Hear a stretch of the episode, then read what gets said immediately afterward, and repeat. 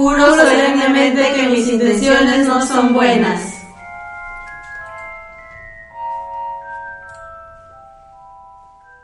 Muy buenos días, buenas tardes, buenas noches, buenas madrugadas. Madrugadas. Puede ser, madrugadas. Tenemos el día de hoy aquí reunidas a todas nuestras estimadas compañeras de Cabaña de las Merodeadoras. en una edición más. Está ya segundo capítulo, pero tercer podcast. Y tenemos algo especial también el día de hoy. Hemos recibido cientos y cientos y casi miles de lechuzas aclamando el retorno de nuestra queridísima Carmen. De Gryffindor, la mejor casa. ¡Ey! Gryffindor, Gryffindor. Solo por eso este va a ser el último. La verdad participación. es que he forzado mi entrada. Como se puede apreciar con el cariño que me dan, he forzado la entrada en el podcast y se han visto obligadas de grabarme porque he dicho que no me voy a mover a menos que tomen en cuenta mis opiniones. Bueno, el día de hoy tenemos preparada una edición especial. Vamos a hablar un poco, esta vez, de los detalles y diferencias que encontramos tanto eh, entre la película y el libro de La Cámara Secreta. O La Cámara de los Secretos también, ¿no? Mi estimada Jackie. Es cierto. Hola, ¿qué tal? ¿Cómo están todos? También tenemos acá a nuestra coleguita, Hola, soy Marcela, otra vez. otra vez. siempre reunidas aquí. El día de hoy no nos ha podido Siempre acompañar Anita, pero siempre presente, por eso es que tenemos acá. No, mentira. Real. Siempre la presencia de nuestras Me tienen- compañera Gryffindor acá presente, Anita de Lidu Malkin, Marcela de Mrs. Ollivanders y Jacqueline Canario de Magic Portal. Y como siempre su servidora Noelia del Club OS de fans de Harry Potter. Pero en serio, Ya, ya pasamos la parte del tartamudo con Queer en la edición anterior, ¿no? pero en serio me tienen guardada como en vez de Ana. Así es como me tienen guardada en el celular. Rómpanse en caso de que Ana no se encuentre, más o menos. Ay, qué. Sadness, sadness. Bueno, el día de hoy, eh, como les comentábamos, hemos preparado nuevamente esta edición de diferencias. Nos interesa mucho poder conversar estos pequeños detalles que le dan forma al libro y que realmente generan una... un- digamos que esto siempre hablo de un abanico de cosas, ¿no? Pero mencionémoslo también en esta ocasión. Un abanico de situaciones que este, generan cierta diferencia lo que es el desarrollo de la cámara secreta o cámara de los secretos. Siempre dependiendo de la traducción. Hay algunas cosas que varían en las ediciones. La edición latina, en este caso hecha para, para América del Sur a través de Salamandra, lo llama la cámara secreta. Y hay otras ediciones que lo traducen como la cámara de los secretos. Es cierto, es cierto. Mira, recién de tantos años Claro, como el sexto libro, como el sexto libro que lo traduce como El misterio del príncipe o El príncipe Mestizo. mestizo. En realidad depende mucho de la traducción, ¿no? Pero lo más cercano es como que la cámara secreta. Sí, la cámara secreta. Aunque le cae bien a pelo eso de los Chamber secretos. of Secrets. Muchos secretos en Hogwarts. Bueno, entonces arrancamos en un programa más aquí de La Cabaña de las Merodeadoras.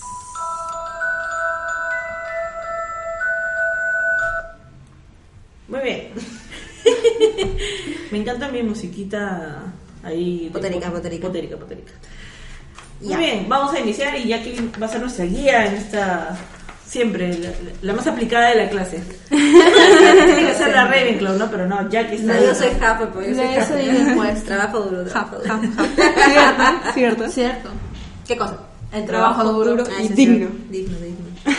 ya, eh, el libro comienza con el peor cumpleaños y aquí vemos el inicio de la... Cuando leo esta parte es como si, no te, si te perdiste el capítulo anterior porque hacen una, un mini, mini, mini resumen de lo que pasó en el libro anterior, ¿no? Si es que por si acaso no lo has leído y estás leyendo el segundo, te hace un mini resumen.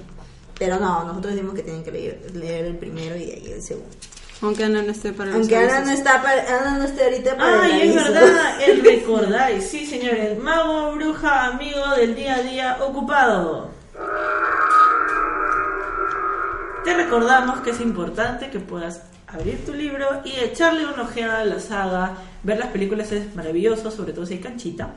Pero siempre es importante eh, alimentar tu conocimiento mágico, ¿no? Mm, y por ejemplo, aquí lo que vemos cómo inicia la película y cómo inicia el libro es es, es casi igual, porque empieza con Hedwig, de que está haciendo bulla y que le llama la atención a Harry, y vemos de que eh, Dursley le empieza a contar de que tiene un- una reunión eh, con un cliente que tiene que cerrar un contrato y él dice, bueno, ya, pues ahí, ahí te explica más o menos que lo primero que hizo el tío Vernon, ni bien llegó, ni bien, ni bien llegaron, fue agarrar todas las cosas de Harry y meterlo en el desván. Y al tío Vernon no le importaba si Harry tenía tareas, si Harry tenía que repasar para un examen. No le importaba al tío Vernon. Que tenía tarea. Y tenía tareas, o sea, tenía que presentar cosas, pero ah, no, al tío Vernon no le importaba y se agarró todas sus cosas y lo guardó. No le importó de que la escoba de Nimbus 2000, la carísima escoba, esté ahí tirada. Para ¿no? Como si fuera rincón. cualquier cosa, si hubiera sabido de que era especial y, y chévere. Valía mucho dinero. Además. Me gusta mucho este resumen del, del libro porque te, te pone en sintonía del- de, más o menos, o sea, conceptos básicos. Hogwarts, Quidditch, Muggles, o sea, te trata de hacer un resumen de todo eso y te da a entender por qué motivo Harry puede seguir pululando por su casa sin que le digan nada, porque el tema era que les daba un poco de temor eh, que él les hiciera algo, por lo que habíamos visto en el, en el final anterior, donde él menciona de que ellos no saben que él puede, o sea, que está prohibido que le haga magia, obviamente, ¿no? Entonces tiene esta opción de que puede asustarlos, pero tiene prohibido mencionar la palabra con M en, en cualquier conversación que tenga con sus tíos. Claro, una de las primeras escenas es donde eh, Dudley le manda hacer algo y le dice, pásame la, la sartén, me parece, y él le dice, te olvidaste las palabras mágicas, refiriéndose a, por favor, y se arma el caos en esa casa por la palabra con M, que no es la palabra que puedes pensar, pero magia es la palabra a la que se están refiriendo. Claro, uno piensa, no, es un insulto, no, es la palabra magia. Más o menos. Bueno, ahí pasamos con el primer encuentro de Harry con Dobby. Dobby, Dobby, el elfo doméstico. Ahí viene la, primera aparición, los ojos a través del arbusto. Sus ojos verdes. Sí. Yo creo que en algún punto Harry tuvo la sensación de que ya se estaba imaginando cosas, de que ya, ya no... Estaba tan desesperado por saber algo del mundo mágico que veía cosas que no tenían explicación en todos lados. Claro, porque también ahí te explica de que Ron y Hermione no, no le escribían nada, no tenían ninguna señal del mundo mágico. Y se sentía un poco triste, como que todo lo que ha vivido hasta lo vivió, pero ya lo sentía como que muy lejano, porque no había ningún contacto con el mundo mágico. Entonces Claro. ya imaginarse sus ojos en el arbusto, dijo, ¿qué está pasando acá? Ya, Ya estoy viendo cosas. ya quemó, ya quemó. Quizá Dobby sí cumplía su cometido. pues. Ay, sí. Ah, sí, Ay, es sí, cierto que lo hizo. quería, pues. Lo hizo sentir como que no lo querían. Eso es cierto, lo hizo sentir así. O sea, ya estaba, ya estaba cumpliendo eso. ¿no? Me encanta esa parte del, del arbusto porque es ese momento en el que simplemente eh, Dudley, que ya no puede, o sea, busca cualquier momento para poder burlarse de, de Harry, lo único que dice, pues no, ay sí, que tu colegio ese, que no sé qué. Y Harry le utiliza estas palabras de decir, abra cadabra y patatum, patatum. Creo que si hubiese dicho abada cadabra hubiese sido Ya un poco Se hubiera ahorrado tiempo. Se hubiera ahorrado tiempo. Claro, obvio. Entonces ahí ya Dudley, mamá, y empieza a gritar, no, Harry está diciendo eso que tú ya sabes. Y, Y lo pagó caro. Claro, lo pagó caro porque tuvo que estar limpiando todo el sitio antes de que llegue Sí. este el No se, el ve eso, cliente, ¿no? no se ve eso en la película, pues, ¿no? No, se ve nada de eso. incluso, creo, no, ¿no? no se ve nada, no se ve nada. De lo que mencionabas acerca, eh, hace rato acerca de Verno, me parece que en, en uno de los libros puntúan de que cuando Harry se, entiende que, se entera que tiene dinero, cree que el odio que Vernon le tiene a la magia probablemente no se extienda al dinero. Me parece que nunca en la saga se llega a enterar que Harry se pudre en plata, que Ah, tiene claro. un montón de dinero. Y bueno, el tema No, no del- de la, de la cantidad de dinero que Harry tiene en sus amplias cuentas bancarias. Es cierto. Siempre, No durante mucho tiempo fue un misterio hasta la salida de, bueno, A ver, en mi caso fue con Pottermore. Yo Cierto. me enteré por Pottermore Por que la razón por la que Harry tenía tanto dinero era porque los Potter eran una, una de las familias que tenía un negocio exitoso en cuanto al tema de pociones. Y le habían dejado una gran Herencia. herencia a raíz de una de las pociones que se hizo famosa con ellos. Entonces, este justificaba el porqué de la nada un chico con una familia promedio, digámoslo así. Y tenían la casa. Claro, tenía la casa, ¿no? Como yo siempre decía, ¿no? Me invitaban familia. siempre a comer en la casa de los Potter. Sí, sí, sí. Pero ese es, el- ese es otro, otro podcast. Otro lado, otro lado. Y bueno, tenemos la llegada de Dobby. Es cierto. Me gusta mucho cómo lo, lo representan en las películas. Sí. Y la inocencia de Harry al decir, al no querer faltarle el respeto y decirle no, en lugar de ¿qué eres tú? aún ¿quién es usted? Lo Diferencia, respetuoso que puede ser Harry y para Dobby pues es algo completamente nuevo. Un trato que nunca había recibido. Lo trata su- como su igual. pues. Claro, con respeto, algo que nunca... Y que Harry mantiene haciendo a lo largo de la saga. Siempre es eh, respetuoso con Claro. criaturas que usualmente a veces algunos magos, por diferentes criterios, pueden tratar como inferiores. Claro, porque en el, en el libro se aprecia mucho el cómo influye la conversación entre Dobby y Harry con los que están en el piso inferior.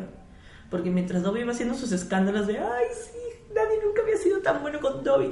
O cuando se golpean, ¿no? Claro, se explica a JK que en el piso interior eh, las conversaciones empiezan a ponerse un poco más tensas porque se escucha lo que está pasando arriba. En la película no se siente mucho eso porque solamente se ven las interrupciones de Vernon contando su chiste. Del- Del japonés.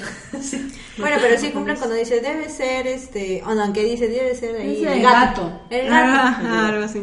Sí, sí. O sea, tiene esos pequeños momentos, pero JK lo describe como en el momento en el que ellos están arriba, se escuchan las conversaciones abajo porque hablamos de que el cuarto de Harry está cerca de las escaleras. O sea, ahí nomás bajando, ahí está su habitación. escucha todo. Sí. Claro.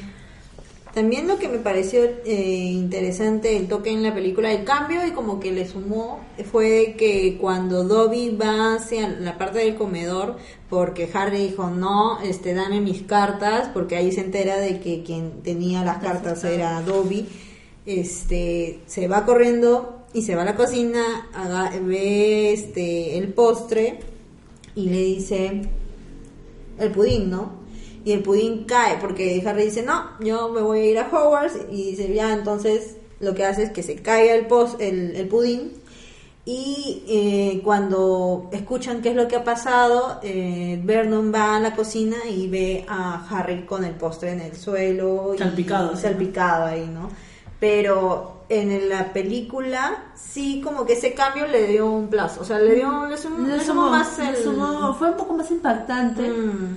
que el, en la torta era un pastel en, la película ¿no? Claro. Claro, por eso salpicó encima, tanto. ¿no? Pero el, el ilustrado lo describe también como un pudín, pero igual se ve como una cosa que tiene forma bueno eso no se acuerda de buenos toques de petunia Ay, Ahora, lo que sí no se llega a ver, en- apreciar en la película es la razón por la que lo encierra. Exacto. Porque tú ves a un Vernon así todo Que porque pasó Furioso. eso, se enfurece y al día siguiente lo encierra. Pero, Pero no tiene sentido si tú te fijas que la razón por la que lo han dejado correr libre por private drive, entre comillas, o sea, dejarlo ahí en la casa y que no lo encierren, era porque tenían miedo que los hechizara.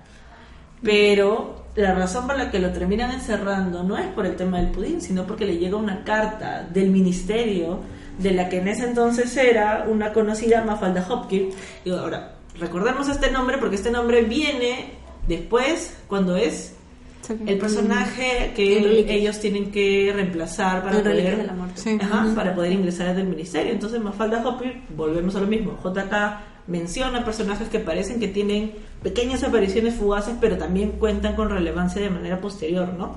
Entonces es ella la que envía una carta porque ella trabaja en la oficina contra el uso indebido de la magia y le comunica que obviamente han detectado que ha habido magia dentro de la residencia.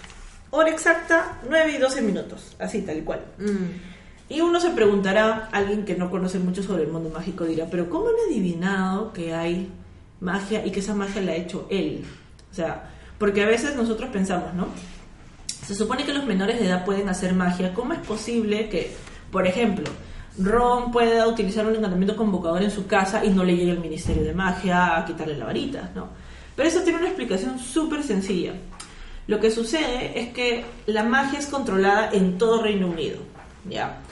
Pero en los lugares en los que hay familias mágicas, en las casas, digamos que hay como una especie de detect- detector a la redonda. Cuando una persona hace magia dentro de una casa que es de una familia mágica, se sobreentiende que es magia hecha por una de las personas adultas que sí tiene autorización para hacer magia. Y así hubiese sido un niño, no afecta porque él convive con otras personas que están autorizadas a hacer magia. Y se asume que es un adulto responsable Exacto. niño. A diferencia de Harry, que como es huérfano y es la única persona mágica en esa zona, entre comillas, porque Arabella es es, pero no, digamos, no cuento porque era- es Squid. claro. es Quick, por eso no contaba. Perdón, Filch. Mira, Entonces, su curso de embrujo rápido. claro, ahí llegamos, ahí le llegamos. Entonces, entonces vamos a que como era la única persona, era mucho más fácil detectar que era obvio que la única persona que podía hacer magia en ese lugar y a esa hora era él. Claro. Ahora, esta mismo, este mismo detector de magia en familia es el que tienen en Estados Unidos. Por eso es que cuando tú te gradúas de Blair Money hay un seguimiento a que tú no puedes utilizar magia, tienes que sacar un permiso para hacerlo. ¿no? Claro, Entonces, cuando llega Newt Scamander claro, tiene que... Exacto. Nada, Por eso, eh, pero ahí en el Vermont, es, en- perdón, en Estados Unidos es un poco más complicado. En cambio, en Reino Unido, como son un poco más de mente abierta, entre comillas, es- está permitido hacer la magia dentro de la casa, dentro de un hogar mágico, pero no si la única persona que hace magia es un menor de edad como Harry. Por eso es más fácil hacer el seguimiento. Ah, dato Mm, mágico, interesante, amigo, amiga, bruja, mago, para que sorprendas a tus amigos magos. ¿Sabías? Y por que- eso y por eso es castigado, pues, ¿no? Entonces ya Dorothy se entera de que no puede hacer magia, entonces ya lo puede encerrar y sabe de que Harry no puede hacer nada porque si lo hace, lo expulsan. Entonces, Doyle le pedía demasiado, no solamente que le pedía que no regrese al único lugar donde quería estar, que era justamente Hogwarts. Entonces tuvo que tomar las medidas necesarias para asegurarse de que él no vaya. mm, Fue horrible, lo arrastró, lo, lo llevó arrastrando al cuarto, o sea, y durísima toda la situación, ahí ven el enrejado, maravilloso, de acero, o sea, que no me. No por hacer publicidad. Fierrazo. Lo encierra, y obviamente Vernon tiene razón, pues, ¿no? En su locura le dice, y si te intentas escapar, te van a expulsar, así que te friegas, pues, ¿no? Mm. Y bueno, entonces vienen los hermanos Weasley, ¿no? Los gemelos y, y Ron. Y ahí se ya sacan la reja y ahí es cuando llegan y dicen, oye, pero mis cosas no están aquí. Y le dice Harry, está abajo. Y ahí ves uno de los trucos que hacen los hermanos Weasley, que es agarrar un clip y meter en la cerradura para, para abrir, ¿no? Dice, y, y dicen, la gente no, no valoriza mucho esos trucos. Una magos ajá, piensan que es una pérdida de tiempo, pero en realidad sí, sí funciona, pues hacer esas cosas, porque ellos no pueden hacer también Claro. pues, todavía. No pueden No, claro, todavía no, todavía no cumplía la Y se metieron al, al lugar donde estaban guardadas las cosas de Harry, a la, la escena, pues, tenían todo. Y de hecho esto es el guiño a lo que ocurre En- después en el cáliz de fuego, cuando tienen que ir a sacar las cosas de Harry y ya saben dónde está. Ya sabía. Pero bueno, ese es otro podcast. Vamos a la madre. Ahí conocemos a Errol. A ver, ¿Cuántos recuerdos con esa lechuza? Como si fuera- Al resto de la familia Weasley en pleno, ¿no? Mm, Bueno, menos a Charlie y Evil. Sí, no pero Los a Charlie yo los lo que ya no habíamos estaban. conocido En la, en la piedra filosofal. en la piedra Claro. Bill es el último que, que aparece. me parece. Bill es Sí, el es último el que único que aparece. Es que él estaba, pues, deshaciendo maldiciones para gringos. Siendo un parásito. Es gracioso ya, porque en las películas tiene más presencia Bill que Charlie. Cuando Sí. aparece primero es Charlie y quien vuelve a aparecer es Charlie cuando aparece la prueba de los dragones. Y también Charlie el- aparece en las películas. Sí, es una Ah, pena. Me no, hubiese no gustado ver a un entrenador como Que entrenar tu pues, dragón. un look a un cuidador, a un todo su look Con todo Sí, su look. un look. Súper salvaje, Sí. salvaje. súper salvaje. Y hacen la desgom... desgom... ¡Ay! ¿Cómo así? La desnomización. Ahí Pasamos, pasamos del escándalo de la señora Weasley, que es casi parecido al, al de, Al los de la película, sí. Y el Sí. encuentro fangirleo que hace Ginny cuando ve a Harry. También igual, sientes esa Sí, que de- casi igual. ¡Ay! Se va corriendo. El niño que vivió está aquí. desnomización la pude disfrutar cuando jugué la cámara secreta. Ah, sí, se siente, o sea, te invita pues Te a- invita, a- a claro, obviamente, y no puedes evitarlo. Me encanta, me encanta porque los gnomos hacen unos ruidos raros. Pero en el Y en libro... Pottermore también Sí, aparecía eso. sí. Para lanzarlos. Sí, también. Daban Sí. vueltas y vueltas. Pero es buenísimo porque este, yo me imaginaba los gnomos doblándose así, ¿no? Doblándose. Porque decía, tienes que doblarlo así. y- Ah. Y lo torcía así al, al gnomo. Y lo lanzaba luego, que tan lejos llegaba. Y era como que agarraban, se agarraban entre todos los que quedaban por ahí, se juntaban y se iban por un, por un caminito así. Harry al principio les tiene pena porque cree Claro. que una reacción natural. ataca. Ah, Sí. sí. Y ahí acá la, compa- la compasión de Harry que siente. Y se van a Callejón Daeon, donde vemos... La parte de los polvos flu, ¿no? Sí, sí. Esa parte es parecida eh, en cuanto al, al tema de, de, de la explicación de cómo funcionan los polvos y cómo lo utilizan en, las películas, en la película. Pero la diferencia que yo encuentro ahí es el cómo Harry llega al callejón en Nocturne. Porque él en realidad, o sea, primero es que en la película se ve que él dice, pues no, diagonal. Las que hemos visto en la película en Diagonal. español. Una locura completamente diferente. Claro, él grita diagonal. Sí. Entonces todo el mundo se pregunta, ¿qué dijo? ¿Sí? ¿Por qué Diagonal. Y bueno, en, en el libro se ve esta diferencia de, de cómo llega al callejón nocturno porque Harry se atora con el- la ceniza. Entonces, entre esta tosedera, en vez de decir diagonal como en la película, dice ca- callejón. diagonal. Que tendría mucho más claro. sentido. Y ahí es cuando él se es trasladado hacia, bueno, y termina en, en el callejón nocturno en este La tienda Burgers... Burgundy Burns. Burgundy Burgers. Claro, claro. Eh, pero esta conversación y aparición de la tienda de Borgin es bastante amplia porque podemos ver no solamente de, de primera mano a, a Lucius Malfoy por primera vez, Ujú.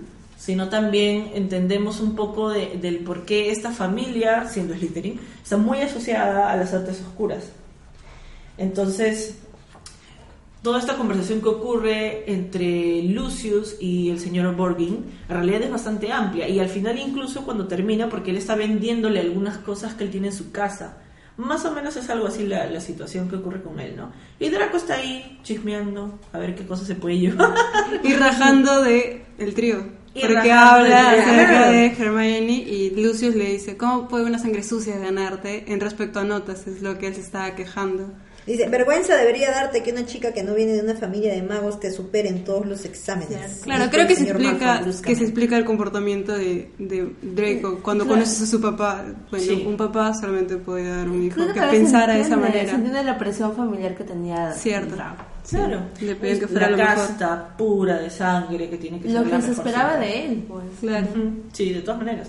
Y me gusta mucho cómo cierra esta escena con Borgin diciendo, hablando al aire ya sin un presente Lucius, pero con un Harry escondido, que dice que si, si fuese cierto lo que se dice por ahí, lo que se rumora, ¿no? Lo que le ha ofrecido no es ni la mitad de lo que él tiene en su casa. Y Hay un detalle también cuando está en en- ay, Borgin y Burks. Hay un detalle también cuando están en Burgenbergs, este, que ahí, sin querer, no, sin querer no, porque JK no pone nada sin querer.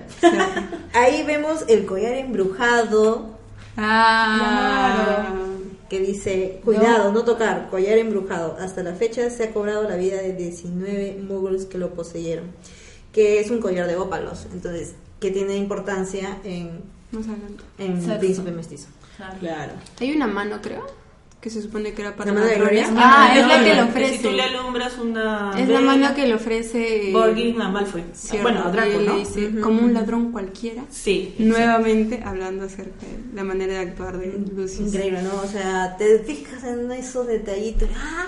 Y acá inicia eh, una de la lista una de las cosas que están en la lista de sospechas de por qué Hagrid era el que había desatado el terror este, abriendo la cámara de los secretos porque Hagrid, Hagrid aparece dentro del callejón Nocturne cuando se encuentra con Harry. En la película lo vemos en la entrada, como Ah. rescatándolo, ¿no? Sí. Pero en el libro en realidad él estaba dentro del callejón Nocturne. Igual lo rescata y se lo lleva afuera, ¿no? Como diciendo, Harry, ¿tú qué haces aquí? Un chico de tu, de tu nombre, con esta gente, qué va a pensar la gente. Y Harry le pregunta, ¿y tú qué hacías acá adentro? Pues, ¿no? Ah, Entonces en el Sí, libro se entiende feo. un poco más claro.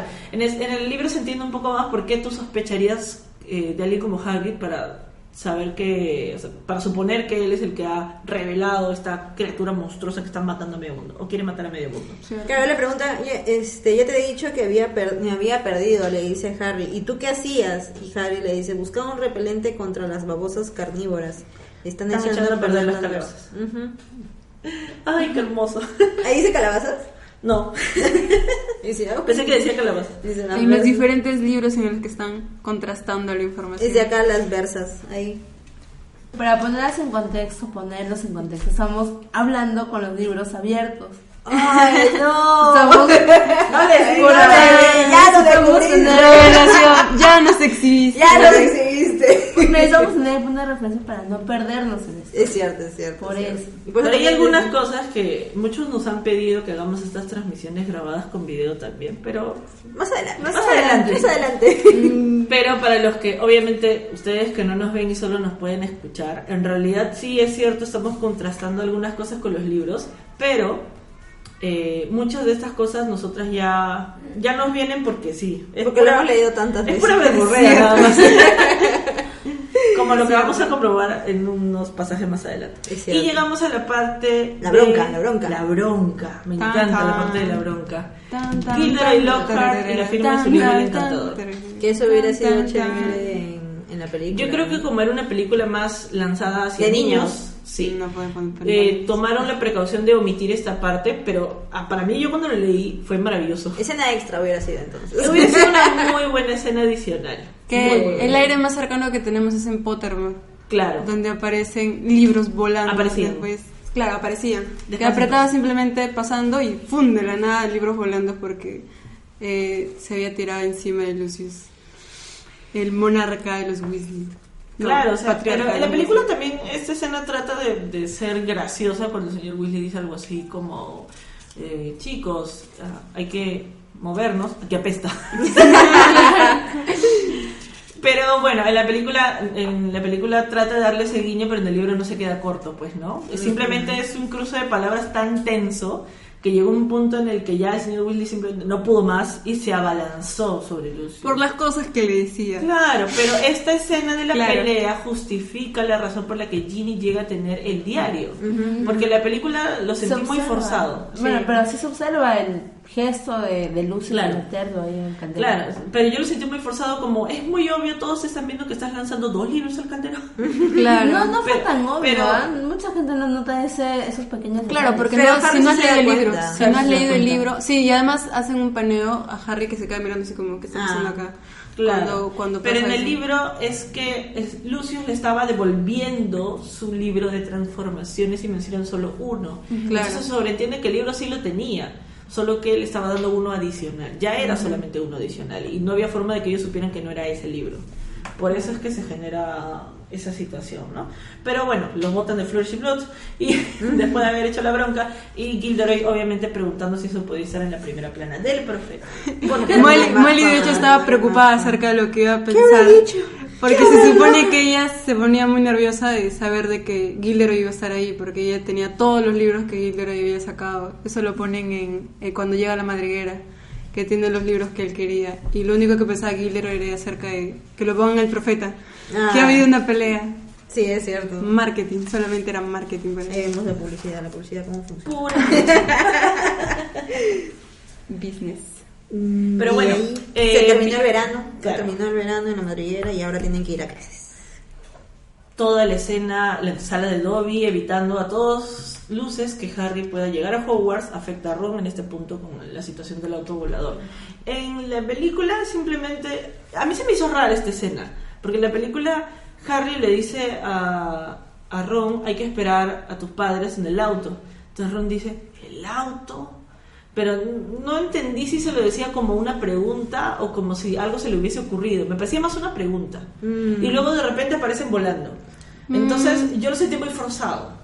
También me parece que se supone que comparten una mirada entre los dos cuando es el auto y se supone que tienes que imaginar que en ese momento se les ocurre la idea porque luego aparece en la siguiente el Claro, auto Claro, escena. Pero en el libro, en cambio, sí hay una conversación Mm, cuando cierto. habla lo mismo, llega lo mismo del auto y dice, Harry, el auto, ¿no? Y le dice de que, oye, pero, a ver, estamos en una emergencia, este, nuestros papás obviamente no nos pueden salir. No podemos hacer magia, somos menores de edad y tenemos que llegar al colegio y la sección decimonovena de, brujería nos permite hacer... O sea, Ron le trata de, de florear a Harry haciéndole creer de que existe una enmienda de la ley mágica que le permite usar la magia en un caso extremo como este, donde no podían atravesar el andén. Es cierto. De haber tenido a Hermione en ese momento, Cabe, estás loco. Hermione les hubiese dicho, Ron, cállate, entra al auto y, Y siéntate". espérate. Envíen una lechuza que pueda avisar.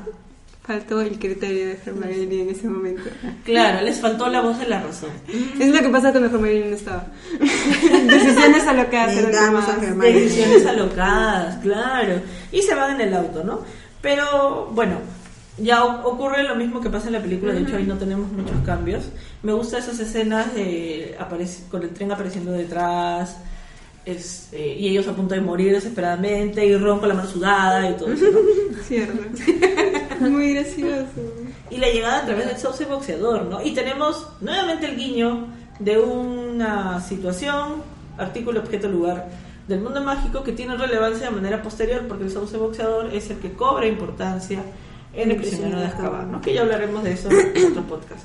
Pero obviamente eh, me gusta mucho la, la... La introducción que te hacen, ¿no? Sí. En, la Cámara de los Secretos. Sí, claro. Y bueno, el vociferador que le envía la, la señora Weasley para regañar un poquito a su hijo menor por haber tomado simplemente Un poquito, es un poco amable, ¿ah? un poquito fuerte. Casi rompe el techo. Evidentemente llamé la atención por haber tomado el carro. No sé si, si era porque lo había tomado sin permiso. Que lo hizo.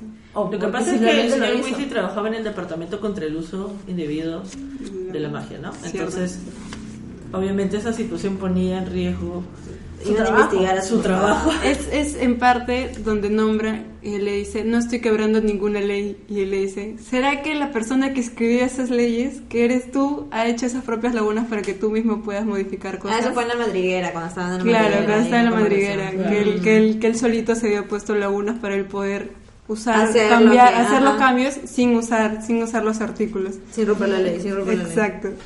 Y la diferencia ligera con la película es que luego de regañar a Ron, que todo el mundo escuche porque estaba pues en el gran comedor en ese momento, es el gran cambio en el tono de voz y decirle Ginny felicidades por haber estado en Hogwarts. Haber sido elegida en Hogwarts, ¿no? Claro que eso solamente se ve en la película eh, para que también tú te enteres de que Ginny ha estado Gryffindor, claro. en Gryffindor. Claro. Claro. Y bueno, y de ahí con, de ahí ya empiezan las clases.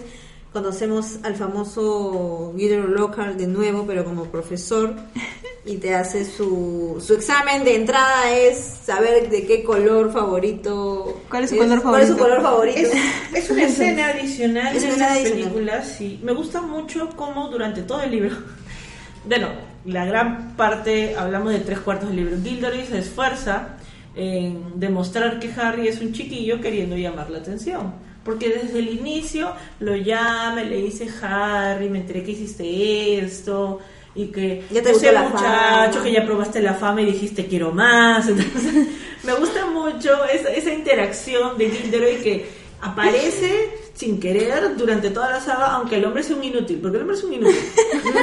Pero Muy guapo, un inútil muy, Muy guapo, guapo, según el libro. Sí, Cara pero- bonita también. cara bonita.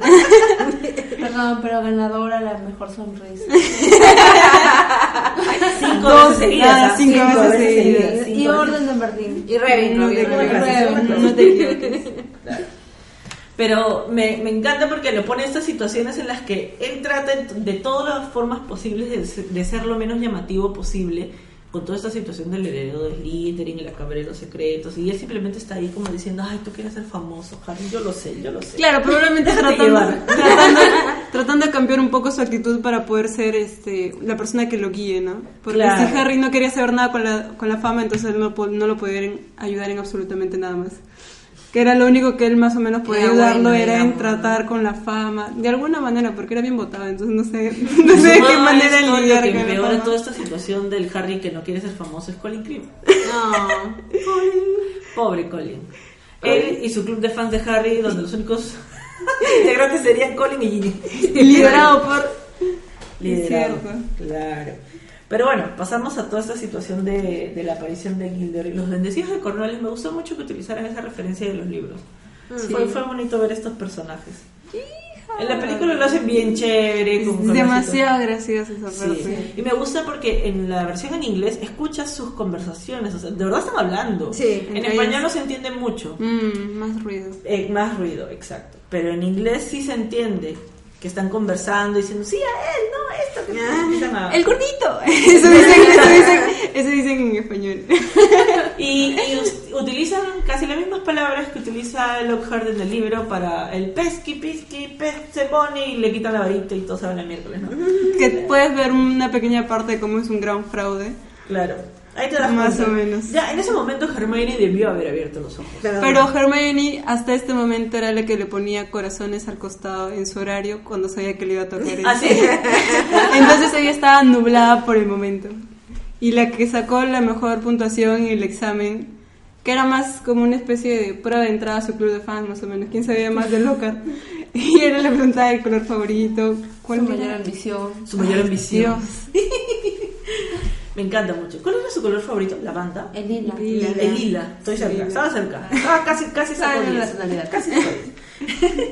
Pero bueno, acá vamos con la situación de también sumado a esto la, la varita rota de Ron, pues. Toda este, esta caída. De hecho, o sea, eso sí. Auge y caída con su varita.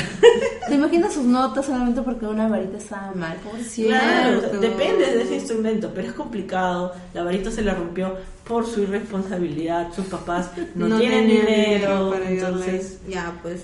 era bastante Tienen que complicado. hacerte responsable de lo que Claro. haces.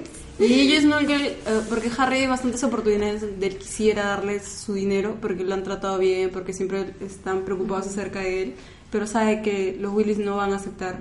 Y Ron tampoco, porque a veces le suele, o sea, invitarle a algo y él acepta como que a regañadientes porque no le gusta mucho aceptar dinero de otras personas.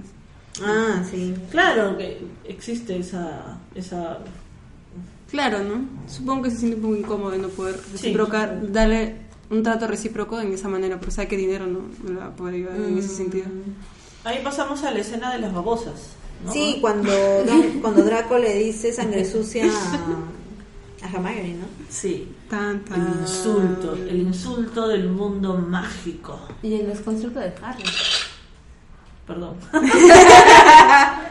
Botón equivocado. Espérense. Sangre sucia.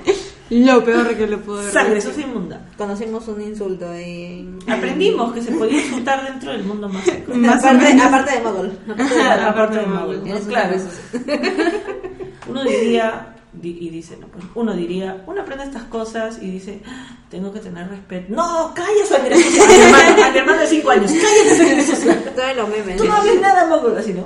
Entonces Más aprendimos que se podía insultar dentro del mundo Y mágico. ellos enterados, ¿no? ¿Qué, Pero me gusta porque te, sin saber, tú sobreentiendes porque la palabra mudblood, y en español igual sangre sucia, tiene un significado bastante obvio, pero Harry, completamente ajeno a todo esto que tenga que ver con el mundo mágico. Claro, lo único que él hace es recepcionar lo que ve de los demás, porque en ese momento ahí sí notamos una clara diferencia con la película. Eh, es Ron el único que reacciona en la película. Él le dice, no, pagarás por esto, Malfoy, y come caracoles, ¿no? Y le lanza el hechizo y él mismo revienta. sí, implosión, implosión. implosión en babosa. Pero en el libro, en cambio, Harry puede ver como Flint, que es el capitán de, de Slytherin, todavía capitán de Slytherin, se planta delante de Malfoy y Fred y George están en plan de te vamos a sacar la... En Michi, fin, la choca. Michi. Y Angelina Alicia, y Alicia. Alicia, está como que... ¡ah! ¿Cómo te atreves? No, sí, todas ofendidísimas. Y ahí recién le dice, y ahí Claro. recién Ron le dice, pagarás por esto. ¿no? Claro. Harry sí. Hermione volteando con signo de interrogación en la cabeza. Sí, no claro, sabía como mucho qué estaba a mí es algo pasando. malo, de- pero qué tan malo. Y Claro. tenemos esta conversación de Hagrid con Hermione donde ella no entiende lo que significa. En, el, en la película sí, ella sí conoce el uso de esa Llora. palabra. Oh, Llora chiquita. Me gustó mucho a pesar de que no es una escena que aparece en los libros, sí sea una escena forzada como película, me gustó muchísimo ese Sí. momento. Además, es la reacción de Hagrid. mejor lo que significa, lo que quiere decir ese insulto. Claro. O sea, lo, tan- lo fuerte que ¿Qué tanto era. le afecta a ella más Ten en todo? cuenta que son niños todavía. Claro. Los niños Claro. son crueles a veces. Sí. Además muestra lo lindo que es Hagrid con ellos, siempre preocupado. de Ay, ellos, sí. Y lo mucho que los quiere, Mm. como parece la, la mejor bruja que he conocido. Sí. Adorable. Me gusta mucho esa parte, esa, ese sentimiento de confort que aparece en la película. O es una diferencia muy notoria, pero bastante importante. Salud. Y bueno, vamos al castigo, ¿no?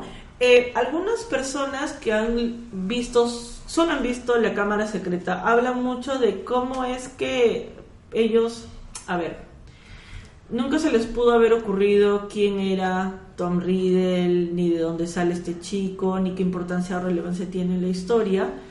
Pero en el libro sí se hace un guiño a esto porque recordemos que Ron y Harry habían llegado volando, destruyeron el sauce boxeador, entraron como se les dio la gana y toda esta cuestión en la que les dijeron que los iban a castigar, pero no les habían dicho todavía qué castigo era. Entonces el castigo de Harry era ayudar a Lockhart a llenar sus sobrecitos. Hay una escena adicional en la película de esto, donde Sí, él está sí. firmando, ¿no? Y le dice, la fama es una amiga voluble o algo así. Sí, Harry. Sí, Pero el castigo de Ron era limpiar los trofeos del- Sin magia. Sin magia, claro.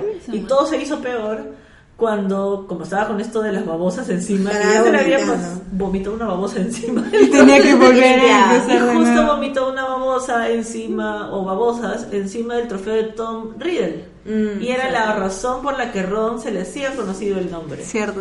Claro. Más adelante. Más Una adelante. entrada bien típica de Gryffindor, ¿no? Entran rompiendo todo, la más estruendosa. Llegando y dañando toda la propiedad privada. Gry- Gryffindor, Gryffindor. Y hay un momento en que. Filch agarra a Harry haciendo na- nada, ¿no? O sea, simplemente lo ve y lo quiere castigar. ¿no? Ah, lo que pasa es que Filch estaba resfriado. Va- Vamos a hacer un- un- una explicación de qué sucede. Ah, hay una escena adicional en la película que menciona el embrujo Rapid, pero es como que, ay, se me cayó una carta, ¿no? Ah, sí. Sí. Pero en el libro lo que pasa es que Filch estaba acatarrado. Tenía toda la nariz hinchada y estaba así todo abrigado y moqueando. Entonces Harry había entra había regresado de practicar Quidditch y tenía los zapatos llenos de barro. Ah, sí, Ah, ah, ese re- eso era lo que había pasado. Cierto, Claro, cierto. porque para era una hora Sí, más de bien, fregar Claro, porque sí, él limpiaba, él limpiaba toda sin magia. La licenciada me acaba de corroborar la información. Suciedad, grita. Suciedad, grito. Suciedad, Potter. Claro, entonces ahí decide llevárselo a su despacho. Ah, pero antes de agarrarlo, Harry estaba conversando con Nick así de capitán. Claro, por eso es que ahí vamos Ahí va. a, la, a la historia, ¿no? Se lo lleva, Nick obviamente se da cuenta que se lo llevan, y él está ahí todo asustado y sudoroso y lleno de barba. Pobre Harry. Claro, pobre Harry. Y se escucha el estruendo en la parte superior del, del despacho de Filch. Entonces Harry dice, uff, me salvé. Pero en vez de hacer lo que cualquier persona coherente ha- haría, que es salir, porque yo de Harry, si me están atrapando y Filch ha concentrado su odio hacia otra cosa nueva, agarro mis cositas, mi barro, me salgo y me voy y no regreso nunca más. Pero no, sentido. se quedó ahí esperando a que lo, que lo en su castigo. Sí. Chico muy educado. Estaba acostumbrado al maltrato. pues. Oh. pero es cierto. Ay, Sadness. Momentos sadness. Y pero, pero aparece la famosa carta del embrujo Rapid. Me gusta mucho esta situación porque diga, este es uno de los momentos en los que JK nos ayuda a entender el por qué es- los personajes son de la forma en la que, en la que actúan, ¿no? Y uno de estos casos es Filch, porque este curso de embrujo Rapid hablaba de un servicio de cómo aprender magia rápida si no tienes mucho tiempo, si eres un mago torpe, si eres como Neville, perdón. Si eres, ¡Ey! Respeto. Y me encanta porque tiene todas estas recomendaciones del señor tal desde Nueva Zelanda, no sé, nos recomienda, ¿no? Sí, gracias al curso Embrujo Rápido, todos mis amigos me preguntan el secreto de mis pociones. un infomercial, un infomercial en Era el un mundo infomercial mágico. como ahora este, te quedaste calvo. ¿Cómo es es ese igualito. el que habla acerca de sus anuncios? Que Ah, hace de los canciones. Que hace como canciones. Ay, Dios. Que habla rápido. Sí, no, recuerdo el nombre. bien.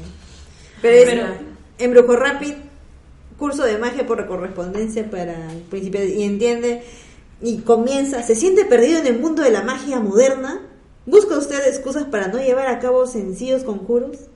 ¿Ha provocado alguna vez la hila- hilaridad de sus amistades por su torpeza con la varita mágica? Aquí, tiene la solución. Me gusta mucho todo, toda esta situación porque y Harry escucha que Filch regresa, entonces dice, y agarra todo y así, ¿no? Como cuando tu mamá te encuentra leyendo cosas que no debes. Y agarra todo y lo guarda, pero se olvida de cerrar bien el sobre. Ay, entonces Filch llega y mira su mesa y obviamente ve que la carta está donde no debe estar. Y dice, no sabe si decirle algo o no, ¿no? Y es como que, Sí, porque le da vergüenza. vete. Porque le pregunta si lo ha leído. o Ah, sea, ¿lo has leído? Y claro. no. Entonces, ya mejor simplemente fuera, fuera, fuera, fuera, fuera de mi oficina. Más y ahí es cuando se da cuenta que el que lo ayuda a que Phil se distraiga es Nick, casi decapitado. Que se da cuenta que se lo habían llevado a castigo, pues, ¿no? Y en ese momento. Me encanta esa parte y el uso de pips tan efectivo, porque hizo que estrellara un armario encima de, de- de la oficina. Que no era tan difícil hacer que Pip salga algo destructivo. No. Nunca. Simplemente tan tocarlo y ya Sí, está. él decía así. Sí.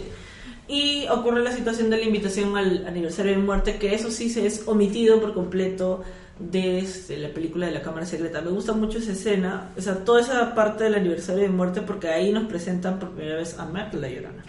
Y además te hace ver el mundo de los fantasmas, ¿no? Cierto. Algo que Una no- sociedad completamente diferente. distinta, distinta a la que generalmente están acostumbrados, ¿no? Los y, ven que, y ven que ponen comida por poner, porque en realidad ellos no comen y Claro. la comida es Era podrida. O sea, no- claro. ellos fueron porque era por la festividad de Halloween y por compromiso fue Harry. Claro, fue, Ron, fue una manera de pagarle el favor que le Claro, entonces ellos van y ven que no pueden comer nada, que la gente está triste, Que hacía frío. que conocen a Myrtle, Myrtle Martle. Y además y se se- mueren de hambre, pues, porque no pueden comer se, nada. se dan cuenta el trato que le daban a Nick. Ay, Creo sí. que quizá Ah, el a por qué Martin- a él le molesta tanto le que le digan casi gran- decapitado. Le dicen ¿Cómo? cómo. Me había olvidado que Myrtle la Llorona le decían la granos. Ah, antes del bromas. La No, qué mal, pobre, pobre Myrtle, ¿no? Ella vivía muy subyugada por esto de las burlas, porque Pips era el que se encargaba de, de ponerla tan histérica. Cierto. Al la fea, la desgraciada, la llorona, la triste, la gran, todo, ¿no? Pobre, pobre Myrtle la llorona, definitivamente. Ella no tuvo la culpa, No. al final de cuentas. Definitivamente. No. pero decía que más o menos tendría sentido que Nick le moleste que le digan casi decapitado, porque el casi decapitado es lo que hace que no pueda unirse a Al una club competición. de los jinetes sin cabeza. Claro. Entonces, quizá uno de los motivos por el que no le gustaba que los alumnos le digan casi decapitado. Sí, y ese dato de que no, o sea, de que le han, le han rechazado la solicitud de entrar a ese club, lo ponen en la primera, que eso no debió pasar.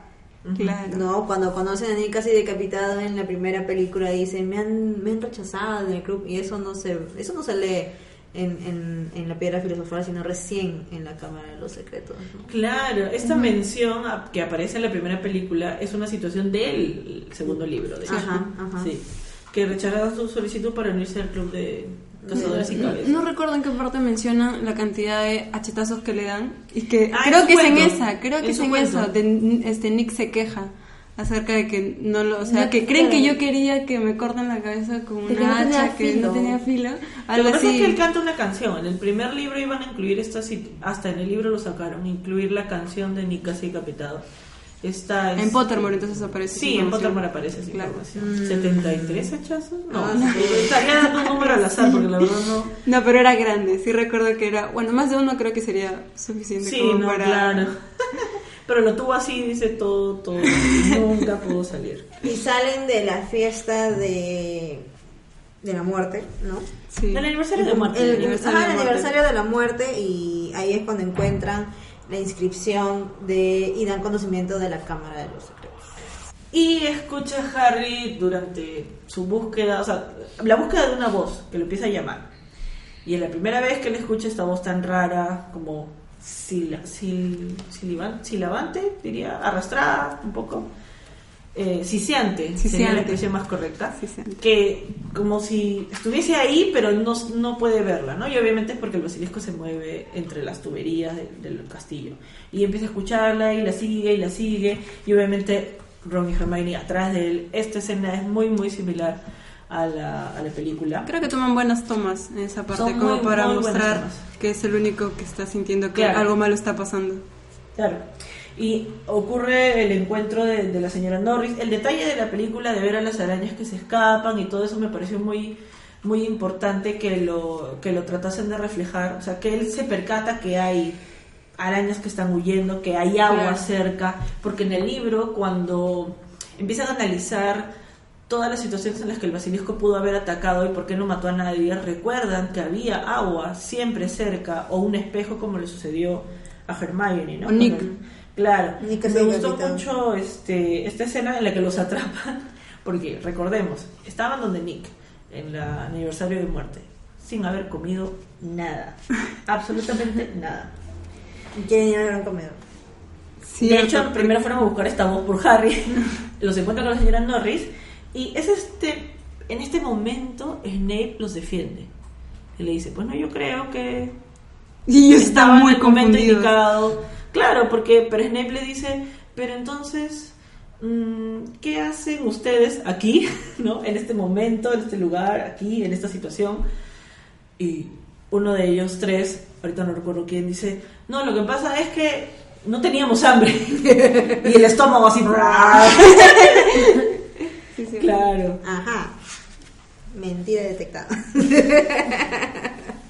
Pero mencionan de que ellos habían estado pues en la fiesta de Nick. En la, en la película es porque Harry estaba cumpliendo castigo con Lockhart y por eso era que él no había ido pues a la, Mm, al banquete claro, de ahí la lo calle. las voces. Claro. Y a raíz de eso, también hay otro cambio que es cuando Hermione hace la pregunta de que, qué es la Cámara de los Secretos, ¿no? ¿Y quién la responde? Es el cambio más que todo que dan en la película. El profesor. El profesor Beans. El famoso profesor Beans. El más aburrido del mundo. El más aburrido. Pero Como en esa habíamos- clase, Como habíamos hablado en el podcast anterior, eh, Vince tiene algunos chispazos de importancia dentro de la saga, como en este momento. Cuando revela, el- y no quería, porque obviamente él está acostumbrado a lanzar sus monólogos de la guerra de los gigantes. Claro. Pero, eh, convencido por el floro de Hermione, de que toda leyenda tiene una base pues real, histórica, comprobada. Entonces ahí les explico un poco sobre este, la, la forma en la que al dejar Salazar eh, Hogwarts deja esta cámara de los secretos. Ahora, enlacemos esta, esta, este alejamiento de Salazar Slytherin con la fundación de Ilvermorny, por si acaso. Porque Ilvermorny es fundada en base y gracias a la llegada de Salazar Slytherin desde Reino Unido. Situación que incluso es mencionada en el himno de Ilvermorny.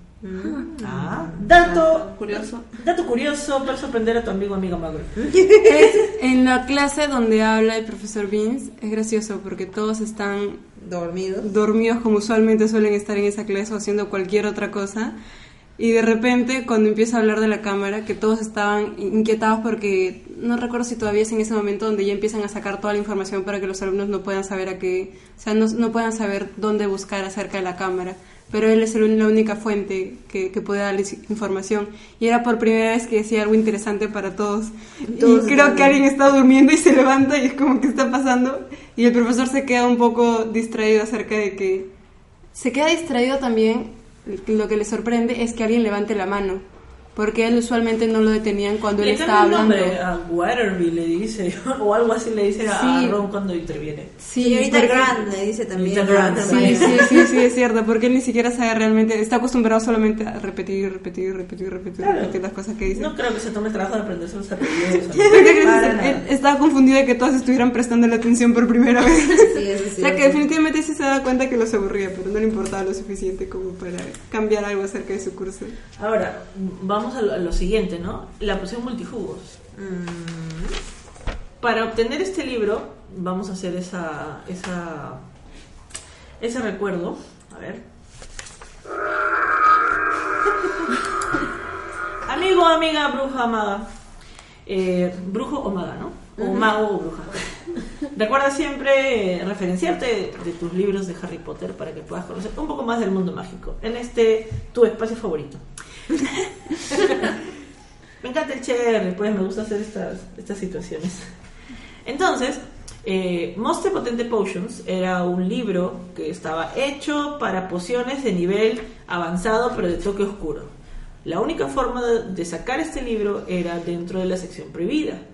No era como que Hermione se le ocurrió y dijo, vamos a transformarnos en otras personas. Aquí tengo un libro en mi mochila, pa. No, no fue tan fácil. Tenían que obtener este libro con un permiso especial que tenía que ser firmado por uno de los docentes. Y la única persona que se les ocurrió que les iba a creer el cuento, Tan estúpido.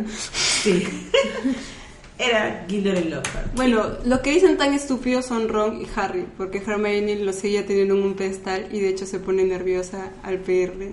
Porque nuestra amiga no se daba cuenta la clase de fraude que era Gilderoy hasta ese Amiga, momento. date cuenta. Le gustaba su profesor. Al final, amiga se dio cuenta, ¿no? bueno, al final sí se dio cuenta.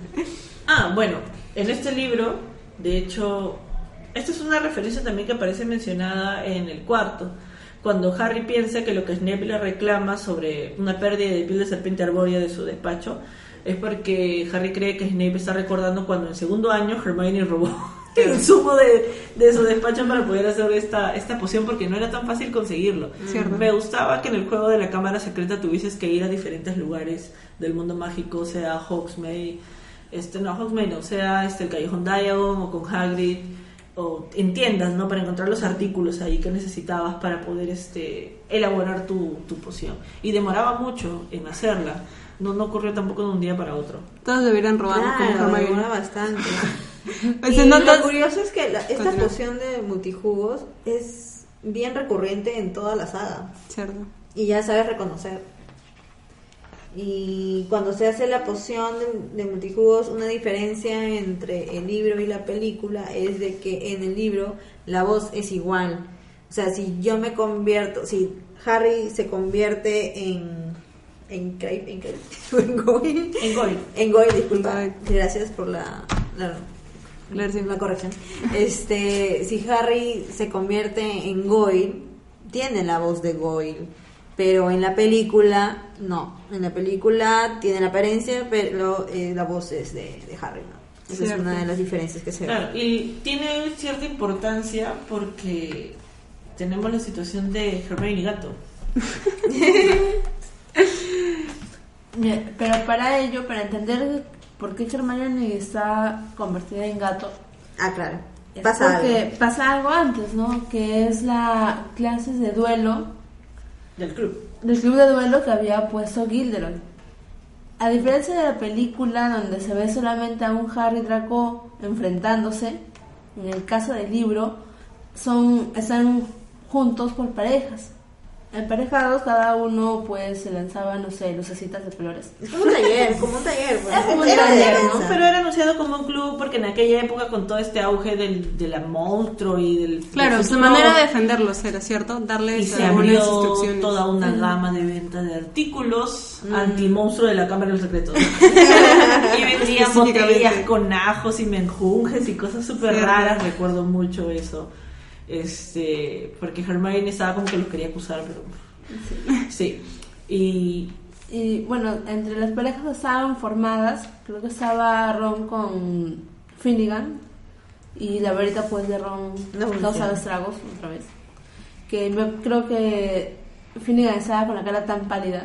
en el caso de Hermione estaba con Millicent Bulstrode, Sí. ¿No? que era muy muy corpulenta, muy grande. Al punto de que ya estaban, creo que de las manos. las varitas ¿no? estaban a un costado. Estaban a un lado fuera de su alcance, creo, y estaban en las manos. Entonces, es justamente en esa situación cuando Millicent le tenía del cuello, es cuando uno de sus cabellos queda en el uniforme de Hermione. Mm, Hermione cierto. lo reserva porque Estaba pensando en la poción. Estaba pensando justamente. Pensó. Claro, ¿no? ¿En qué, se- en qué- si no, ¿en quién se convertía? Claro, ¿en qué podría ¿En más? quién podría haberse transformado, no? Claro. Que, que Hermione haya estado robando cosas para poder realizar la poción, creo que muestra la influencia que tienen que tienen Harry y Ron en ella, porque es un cambio radical de la primera película, ¿no? Claro. Y es donde ella en, en la película se ve ¿no? que ella saca un frasquito con un solo cabello. Cierto. Entonces acá está el pelito de Millicent Bulstrode, sin saber que Millicent tenía un gato.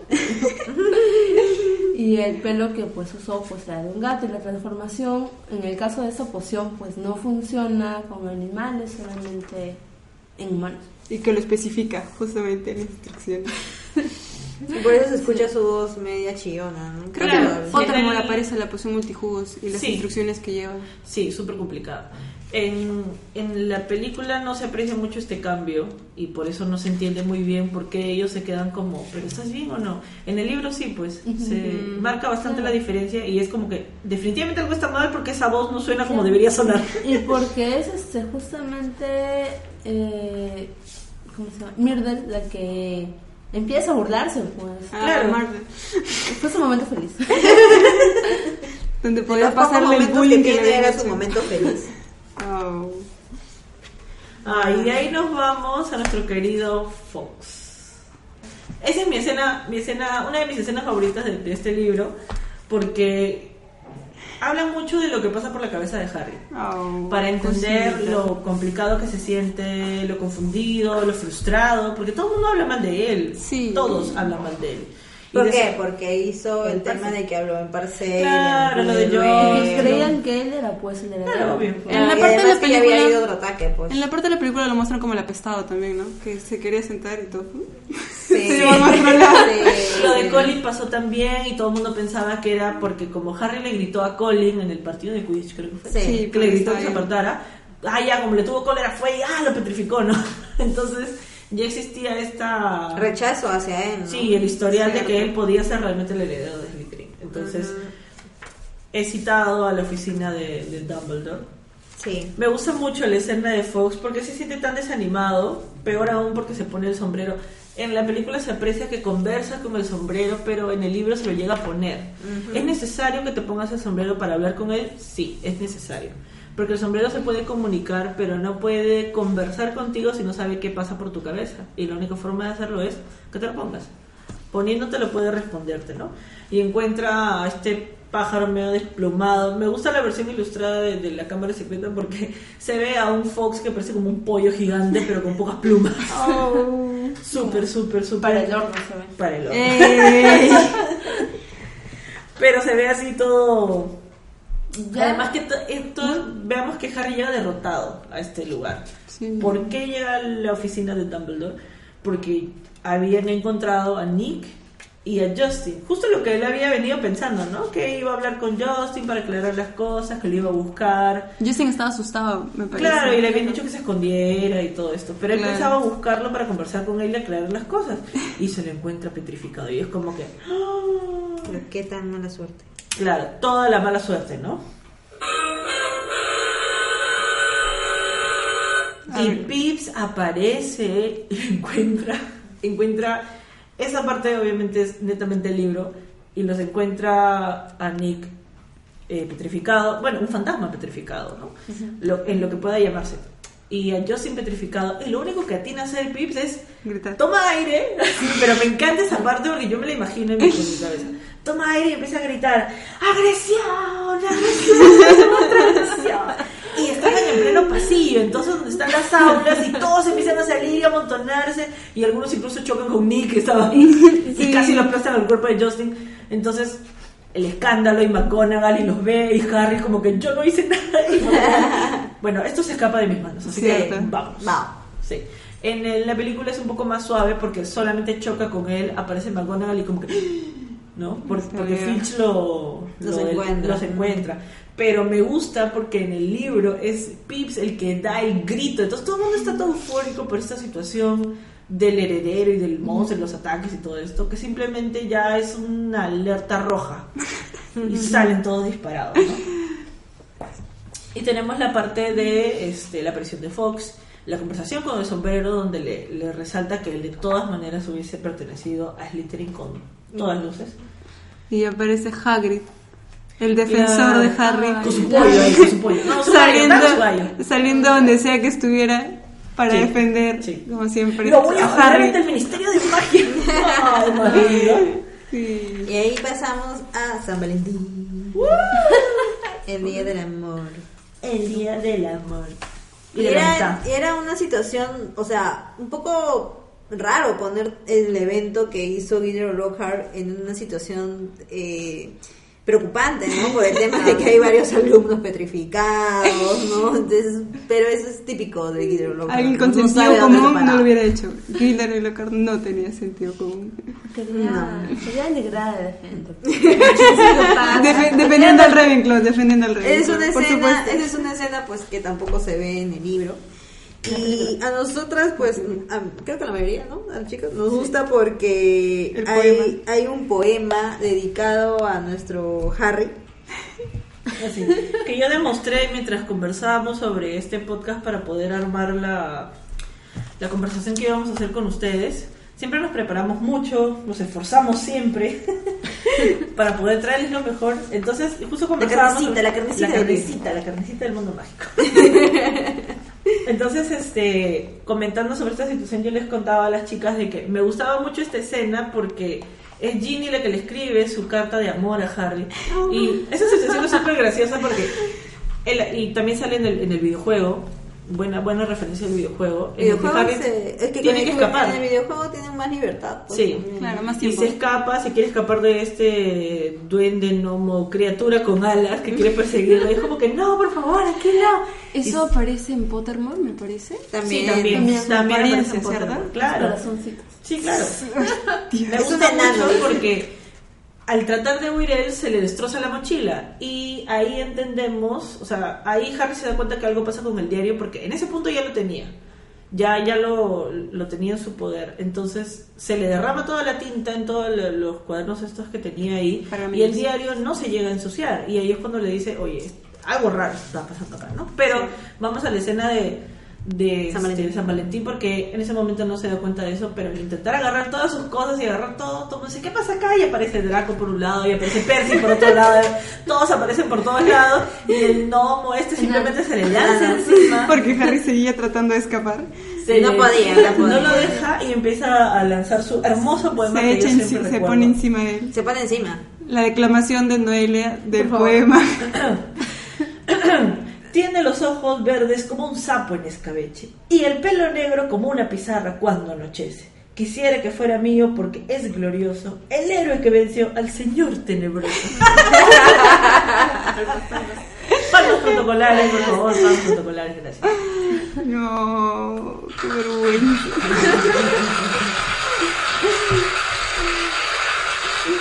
Lo más triste es que Ginny estaba parada ahí para ver la reacción que Harry había tenido al poema. Yo de verdad, si veo que a mí el chico que me gusta está que recibe el poema con esa actitud, y digo, no, no le gusta. Claro, pero No, probablemente ya era demasiado tarde como para decirle, mmm, cancélalo cuando ya Córtalo, estaba. córtalo. Pensó que no lo iban a leer en público, pensó que solo lo iban a entregar. O sea, yo puedo suponer eso, ¿no? Pobrecita. Sí, porque ya ¿Cómo estaba ahí en primera cara mirando todos la cara de era espanto. ella. Todos sabían que era ella. Ya, y ahí tenemos la escena en la que Harry ya, después de todo el alboroto, sí se da cuenta porque Malfoy casi le quita el diario. Porque pensaba que era el diario de Harry. Entonces ahí Harry le lanza pues el, el mm, que lo aprendió gracias a Snape. Se lo quita y sale disparado y Percy casi lo mata, pero no importa.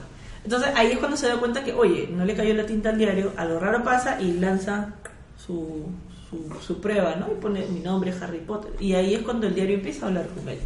Y ocurre esta intervención de, de Harry en la historia de Hogwarts 50 años atrás. Exacto. Y ahí vemos que la primera persona que ve eh, Harry es a Tom y al profesor Dippet, que en realidad no, e- no ve al profesor Dumbledore por primera instancia, sino al profesor Dippet, que es el director de ese En tiempo. ese momento. Ujú. Cierto. Que en la película es mencionado nada más, ¿no? Sí, No, no parece no, no. parece. Sí. Solamente es algo bastante No, breve. Mm. No sé si era porque querían ahorrarse de... de- Yo creo que no Contactar, contactar otra, contactar otra cosa. Pero vamos a que algunos directores cortan cosas, cortan mini tramas. Claro. Para, por, ¿Por qué no es Por necesario? tiempo. También Porque- tiempo, dos horas, ¿no? Pero Deepet sí eh, cobra relevancia en cuadros, en películas slash libros posteriores, porque es una de las personas con las que conversa Dumbledore en su momento, cuando él tiene consejos o consultas que hacer, ¿no? Conversa con ellos, conversa con los cuadros que están en su, Claro, despacho. que es algo que me está parece que solían importante. hacer los directores. Sí. Porque Snape se supone que también lo llega a hacer cuando llega a ser director. Sí, en los recuerdos se, Habla, habla, habla con Dumbledore. Phineas Con. Phineas. Y en este, y en este Pero recuerdo y en este recuerdo vemos un poco de la historia de Tom Ridley porque hay una conversación ¿no? con el director y Ridley acerca de la solicitud para que si es que cierran el colegio, si es que cierran el colegio, este, él no, no se vaya, ¿no? que se quede y le dice, pero no tienes familia y le dice, usted es de familia Muggle y Ridley dice, a media señor, de padre Muggle y de madre bruja. Y él le cuenta, mi madre murió nada más nacer yo. En el orfanato me dijeron que había vivido solo lo suficiente para ponerme nombre. Tom por mi padre y Sorbolo por mi abuelo. Entonces ahí vemos un poquito de la historia de Voldemort. ¿no? El vistazo, la pincelada, La de lo que sería el, Sí. el- el inicio de Lord Voldemort. Mi maestro y señor siempre. ¿Por qué te estás persinando, Noeli? Ah, ya, me corrijo. Era, era una, me corrijo, era una carta que decía de Tom Ridley a Dippet para quedarse en el verano. No era porque cerraba el colegio. Era solamente que quería quedarse en el verano. Y decía que no, no podía hacer eso. Claro. Una pequeña corrección. Eh, y de ahí, bueno, vemos de que Tom. Ridley quiere, quiere inculpar a Hagrid, ¿no? De que en realidad Hagrid ha sido... No se quedar como el, Como el culpable o como que el responsable. El responsable, el responsable de abrir la Cámara de los Secretos. No, no era como que una intención, porque, vamos, a Hagrid le gustan las criaturas peligrosas, así que no iba con una mala intención, pero sí era muy, muy, muy obvio para ellos, con todas las pruebas, lo que habían estado viendo, lo poco que sabían de Hagrid, que era casi probable que él había sido el que había abierto Tenían el sustento de que Hagrid había tratado de crear un dragón el año pasado, Ya. a pesar de vivir en una choza. tenía, tenía todo un Claro. historial Harry con los No de mala gente, pero simplemente por el gran corazón que tenía, de que no podría haberse dado cuenta de que ese animal era peligroso y que podría haber matado gente. Y bueno, a partir de ahí en adelante ya no ten- ya no contamos con la presencia de Hermione porque ella es petrificada. Ella sí se da cuenta, pero quiere comprobar si es realmente cierta la situación y es el momento en el que que esto sí coincide con la película, ¿no? O- Va a ocurrir el partido de Quidditch Ujú, Es interrumpido. y es interrumpido porque está petrificada. Me parece que cambia la percepción de los estudiantes cuando Hermione es la que es petrificada. Claro, porque creen, no, es imposible. Claro, porque saben que saben que están que están muy unidos y que él no haría eso. Y sale Oliver confundido. No se puede cancelar el Quidditch. la, la lista de prioridades que también tenía que arreglar ese chico. un poco especial el muchacho. Y nos vamos a la búsqueda de las arañas, ¿no? La búsqueda y Aragog, Aragog sobre todo. Porque para ese, ese momento ya Hagrid es llevado a Azkaban y Claro. Dumbledore es quitado de su cargo. Sí, ¿no? se retirado. Gracias a la mano de Lucius Malfoy, que había amenazado a la mayoría de padres con maldecir a sus familias. Si no Es que nos enteramos más si no Sí, sí, hacer eso. Me gusta la escena de Aragog en, en los libros, en el libro, perdón, porque para poder llegar a la hondonada donde estaban ellos, no es que ellos se intervienen directamente en el bosque, son llevados por las arañas hacia esta parte del bosque. Me hubiese gustado ver en las películas esta escena en la que las arañas del tamaño de caballos, como las describen, los agarran a la fuerza y se los llevan. Entonces una cosa peluda que te está trasladando de un lado a otro del bosque. ¿no? Con lo que Ron y Rupert aman a las arañas. Sí. Hubieran disfrutado tanto en el libro como en la película esa escena. Qué pena que el mismo actor también tiene pánico de las arañas, ¿no? Pobrecito, pobre chico. Pero para los que no, no conocen esa parte de la historia de Ron Weasley, sus hermanos transformaron su osito de peluchera. Claro, está de peluche. Adorable. En una araña. abusivo, qué abusivo. Claro, y ya, pues, pero Ron tendría en ese tiempo menos de 10 años. Claro. Imagínate que a tu osito de Trauma. peluche le salgan patas. Claro. Pero es gracioso en la película donde le dice, yo le digo que no coman a Hagrid, pero no le puedo negar este Cuando la comida se ofrece sí, y ellos se dan cuenta de que probablemente no van a salir de ahí. Es un toque cómico en, en la película. Sí, y ahí se dan cuenta cuando cuenta la historia eh, Aragog acerca de que en realidad él no es el monstruo de la Cámara de los Secretos. eh, llevan eh, toda esa situación a Mirto y la Llorona, ¿no? Y van a buscar a Mirto y la Llorona para preguntarlo. Además, eh, eh, me parece que Aragorn menciona que ellos le tenían miedo al monstruo que estaba adentro. Claro. Porque ella, al ser también una araña, él, al ser también una araña, también le tenía miedo, ¿no? A los basiliscos. Me gusta que, que esta parte sí le hicieran fiel al libro con la escapada de- del- del auto y que aparece de la nada a rescatarlos. El auto salvaje. El auto salvaje. el, el uso de- del, del encantamiento y todo eso. Me gusta mucho que lo hayan logrado hacer. Obviamente nunca nada se hace al pie de la letra, pero que sí rescataran esa acción de la escapada, de regreso a los castillos para poder este rescatar, o sea, descubrir realmente cuál era el monstruo que habitaba en la Cámara de los Secretos, ¿no? Que el Foranguila en el libro se parecería más a Herbie. De Herbie a toda marcha, porque parecía que tenía una personalidad cuando se enojaba cuando, cuando lo tiraron al sauce y luego cuando regresa a rescatarlos. Claro. Y nos toca irnos a la Cámara de los Secretos. Pero antes, Ginny tuvo un intento de contarles a Harry y a Ron todo lo que había pasado. Pero apareció Percy y dijo... Le dijo... espérate, ¿Qué le dijo? No, pidió que desestimara lo que sea que ella quería contarles, pero me dio risa porque la describe- nerviosa. La describe como Harry se imaginaba, o sea, veía a Dobby nervioso, balanceando sus piececitos, ¿no? Así, No. sobándose las manos, sobándose las manos.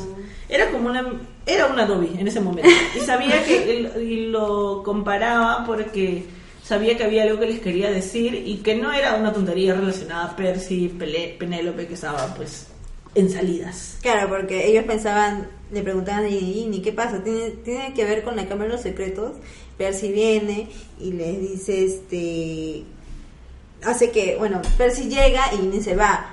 Y le dice, no, pero nos quería contar algo. No, pero no tiene nada que ver con la Cámara de los Secretos, le dice Percy. Claro, porque él pensaba que quería contar de la vez que los encontró. Egocéntrico, Percy creía No que todo, se el, no trataba todo el mundo acerca de de Percy, déjame decirte.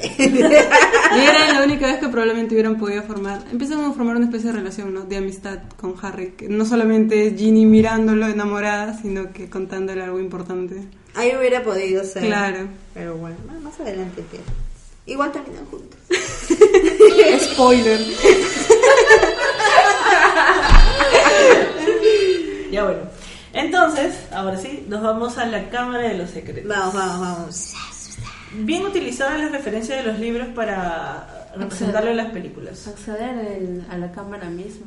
Sí, toda esa parte de- del, del Harry hablando parcel, forzándose a imaginar que la serpiente que ves se está moviendo y para poder aperturar todo este este lugar, ¿no? Justo subimos en de una imagen que era de len- aprende lengua parcel.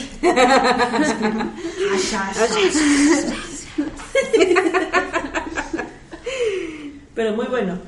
Y bueno, ya para esto pasamos la situación en la que Ron y Harry descubren que es el basilisco lo que se encuentra ahí, que es En la, en la película lo descubren de un papel que tiene Hermione en la mano. porque Harry le acaricia la mano.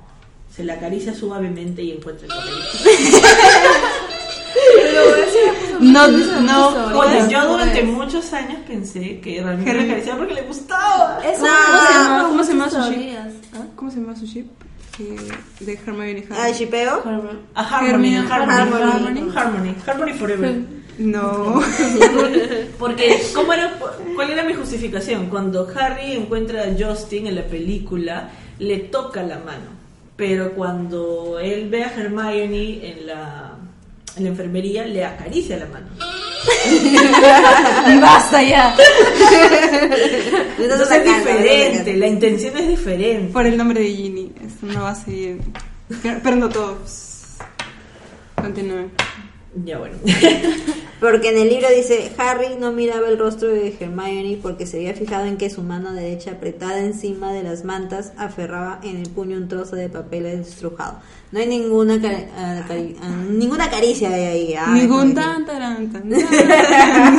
Pero eso fue para lo que se pensaban muchas teorías de que podían haber estado juntos o terminar juntos, ¿no? Claro, creo que Pero eso por era- las películas, creo que yo es algo creo, que pensaban siempre, ¿cierto? Es otro tema, los chipeos, ¿ah? Ah, sí, los chipeos de todas maneras. Ay, otro ay, ay. como que no, yo, defiendo a la pareja Canon. Harry y Ginny. Harry y Ginny. Yo, Harry y defiendo, Ginny. yo defiendo el canon en algunos sentidos. Y ese es uno de ellos. Tú no eres. No. Negación. Ya pasaron años, pero Yo negación. defiendo el Harmony Sí, coincido con eso. igual que Marcela. Serían Ah. la pareja más aburrida del mundo. Jamás discutirían por absolutamente nada.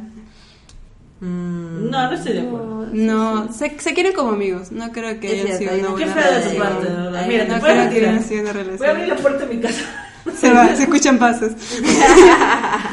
No, se escuchan. Harry, no, no Harry sacar, no puedes Bueno, ya lo estamos saliendo del tema, ya. Van a la cámara los secretos.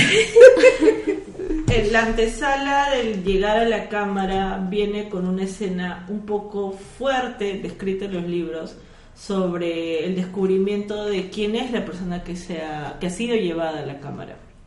Porque en ese momento Harry y Ron deciden esconderse en la sala de los profesores para avisarle a los profesores qué cosa era lo que había pasado. Mm. Pero ellos pues nunca esperaban que lejos del timbre usual de cambio de hora eh, simplemente ocurriese una reunión imprevista de, de todo el profesorado diciendo ¿no? que es hora de cerrar Hogwarts, que sin Dumbledore, que hay que tomar acciones. Es el momento en el que también este, terminan de asustar a Lockhart cuando le dicen, bueno, usted que tanto decía que, ¿no? que ya sabía, que estaba casi seguro dónde estaba la cámara, es un momento, y Lockhart se va pues a, entre comillas, prepararse para poder enfrentar al monstruo, y ellos aprovechan para coordinar sus cosas como profesores, porque McGonagall recordemos que era la mano derecha de Dumbledore, entonces sin él al cargo, sin él al cargo es ella la que toma la decisión de dar por finalizado este, la existencia de Hogwarts. Y ahí es cuando revelan que eh, la persona que estaba en la cámara era Ginny.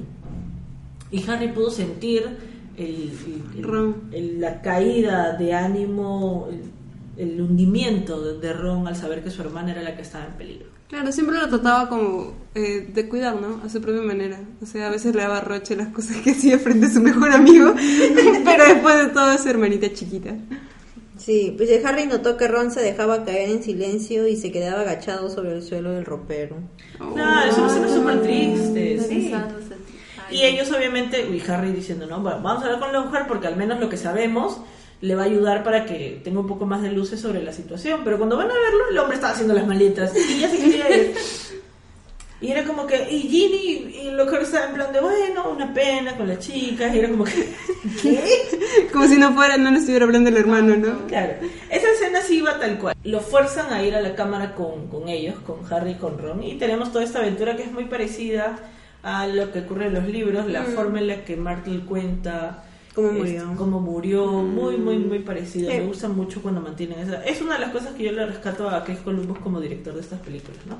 Cierto. que trata de hacer la mayor cantidad de cosas similares a lo que ocurre en los libros, para no romper un tanto con el canon. Hay algunas cositas que sí se le escapan de las manos, pero ah, dentro de lo Perdonable. Perdonable. y tenemos al heredero de Slytherin. Conocemos, justo- conocemos a Tom Ridley again. O Voldemort sexy. En su época sexy. Espera, espera, espera, espera. Tengo una para este momento. Voldemort sexy. Y bueno, el Voldemort sexy, o sea, Ridley. Hay un cambio con su nombre, porque dependiendo de la, del tipo de edición que tú estés leyendo, ¿no? Ujú. En español, en inglés, en portugués, en alemán, en- le cambian mucho el nombre. Es que es para que el juego de palabras Tan gracioso. sentido. Claro. En El- español es Tom Sorbolo Ridley para que sea Soy Lord Voldemort. Y en inglés es Tom Marvolo Marvolo Ridley. I am. Lord Voldemort. En nosotros idiomas, disculpen, no sé. Pero en algunos tienen cambios muy... Sí. Sí, Drástico, ahí el otro sí, día no, una recopilación de el cómo le cambian la, el segundo nombre para que pueda estar más relacionado al juego. Claro, que diga yo soy en su idioma Claro, respectivo. sí. ¿no? Claro. Sí, tiene un cambio de nombre súper raro. Lo más apegado a la realidad es el El español. de es letra nomás. De Dos letras, dos letras. letras. De Sorbolo a Marbolo, ¿no? Y tenemos el enfrentamiento con la serpiente, la aparición Fox. de Fox con el sombrero seleccionador. Y Harry hace una situación que en realidad realiza una acción que es muy parecida este, a, la de, a la de Neville en la batalla final de Hogwarts. O sea, Harry utiliza el sombrero del mismo modo que Neville lo utiliza para obtener la espada de Gryffindor. Que solo se podía que Harry se lo pone en la cabeza, ¿no? Ante un verdadero Gryffindor. Sí. Harry se lo pone en la cabeza y se le cae, ¡plac! Le cae una cosa pesada. ¿no? Y era la, la espada de No Gryffindor. lo pudo haber matado. Nunca se, nunca se recupere Ginny y termina la saga. Hoy en el profeta, niño muere porque cae en la cabeza. Claro, porque Harry le dice, ayúdame, ayúdame por favor. Y no hubo una voz que le respondiera en su lugar. El sombrero encogió, como si una mano invisible lo estrujara. Algo muy duro y pesado golpeó a Harry en lo alto de la cabeza, Vaya, dejándolo vaya. casi La sin contusión sentido. que le da verdad. Viendo todavía parpadear estrellas en los ojos, cogió el sombrero para Ah, y sentido, sí lo nombran, debajo sí había algo largo y duro. Y era la espada, ¿no? Por Dios. Pero bueno, La descripción. el enfrentamiento ya lo conocemos, gana el bien, pierde el mal. Aparece Fox con sus lágrimas y lo, lo salva, él destruye, Y ya habiendo punto destruido también de siempre era ese, que cre- genera, no sé si controversia o dudas, de que en ese momento pudo haberse destruido el Horcrux que llevaba Harry dentro. O el, pero bueno, ahora ya luego se sabe Con de Harry dentro es- también. Con Harry dentro, no, pero Claro, se sabe que no, porque es necesario pues que se destruya el objeto que contiene el Horcrux. Es que por la profecía tenía que ser a través de la mano del mismo Voldemort, en realidad. Pero esta ocasión era con la Solo sangre de del basilisco. sobrevivirá. Claro. Tenía que, tenía que haber enfrentamiento, si no, no había pérdida de oro. Ahí De aparece maneras. Gilderoy con amnesia. Y otro punto ahí también es la espada misma, que queda ya impregnada con la sangre del basilisco. Ah, es y Es cierto. un guiño para el futuro. Claro, y también el hecho de que solo un verdadero Gryffindor podía sacarlo. Claro, habla acerca de la evolución de, de características de Neville. Claro. Claro. Su valentía. Me gusta cómo termina esta escena porque tal cual libro, tal cual película, sale Gilderoy gritando, parece magia. Eh, volando, ¿no? Es lo mismo, es la, es la Es misma igual, situación. Me, sí, gusta mucho igual. esa, esa referencia. Entendí esa referencia. y nos vamos a la parte de la controversia. Ya en, en el final de toda esta aventura, tal cual como, como tuvimos con la anterior. la- el final de la aventura anterior no tuvo una situación así. Fue un final más tranquilo, todos felices. No premiaron a Griffin. No premiaron. Ah, y salvamos el mundo Pero nuevamente. exámenes, ¿no? Una vez ¿No más. es eso? Sí. Sí, y Hermione estaba Hermione. molestísima. Claro, suspendieron los exámenes y el debaste, ¿no? Sí. Pero acá viene la parte que a mí me genera mucha controversia porque es la liberación de Dobby. Este es el punto culmen en el que yo digo, hay una cosa que no me cuadra del todo sobre si realmente es que él fue un elfo libre, se buscó la libertad, eh, no tenía otra forma de poder reclamar su libertad porque no había una situación en la que él pudiese optar por ella porque estaba obligado a, a servir a los Malfoy. Pero la situación que ocurre en el libro con la película varía bastante, porque en la película, y lo, lo recordábamos justo con Marcela cuando tuvimos una charla en el británico, se menciona esta, este momento en el que Harry pone la media con mucha delicadeza dentro del diario ya destruido y se lo lanza al, o sea, se lo, se lo entrega a Malfoy, ¿no? No se lo lanza, se lo entrega. Y Malfoy obviamente agarra el diario y pensando que solo es un libro, se lo entrega a Dobby y Harry le dice, ábrelo. Y ahí es cuando Dobby se da cuenta que hay una prenda adentro. Y viene toda esta seguidilla de, no, Dobby ha recibido, el amo le ha dado una prenda a Dobby. Y Dobby es un elfo libre. I am free, dice. Pero en el libro es diferente. Claro. Le- recordemos que Harry usaba toda la ropa de segunda. Oh. Y las medias eran las medias de Dudley. Entonces se saca la media llena de barro, sangre, sudor y lágrimas y mete el diario dentro de la media y se la, se la lleva a lanzar al, al señor Malfoy. Se, se- lo, se lo entrega y ahí es cuando él como que todo así ah, lo, lo retira y saca el diario y lanza la media. Es cierto. Pero no se la da a Dobby directamente. Dobby. Claro. Él no se la da a Dobby. No Pero probablemente nunca le entregaba las cosas en la mano a Dobby, porque a Dobby no lo trataban bien en esa casa. Es decir, cuando le daban algo, lo le golpeaban tiraban. y le tiraban las tiraban. cosas. Lo que pasa es que el señor Malfoy lanza la media, o sea, la lanza. Ya. Dobby lo que va es que va hacia la media, que ha dejado Malfoy. Ahí viene la controversia que yo digo, ¿no? ¿Cómo estamos seguros de que Dobby realmente fue un elfo libre? ¿Él utilizó este vacío legal para poder reclamar su libertad? ¿O es que simplemente la transferencia de la libertad es que la prenda sale del amo y no la toca ninguna otra persona más que el elfo doméstico? ¿Cómo funciona este sistema de liberación élfica? Necesito a Hermione acá para que me No, pero te digo que podría haber sido eso. O sea, yo no creo que él, por ejemplo, cuando llegara y se sacaba la capa o necesitaba que ponga la capa en algún lado, se, la, se vaya a acercar a, a Dobby dársela en la mano. Para mí que le tiraba las cosas, entonces él estaba acostumbrado a recoger las cosas detrás de él. Es muy probable, porque Dobby lo que menciona cuando tiene esta, esta situación es, mi amo tiró una media y Dobby la recogió. Claro. Por eso es que hay una mención, no recuerdo en qué parte, en la que dicen que justamente ellos tienen, los magos tienen mucho cuidado en dejar las prendas para no liberar a sus elfos. Es cierto, eso también lo mencionan en los libros. Sí, sí, Yo sí. igual lo siento como un vacío legal. ¿ah?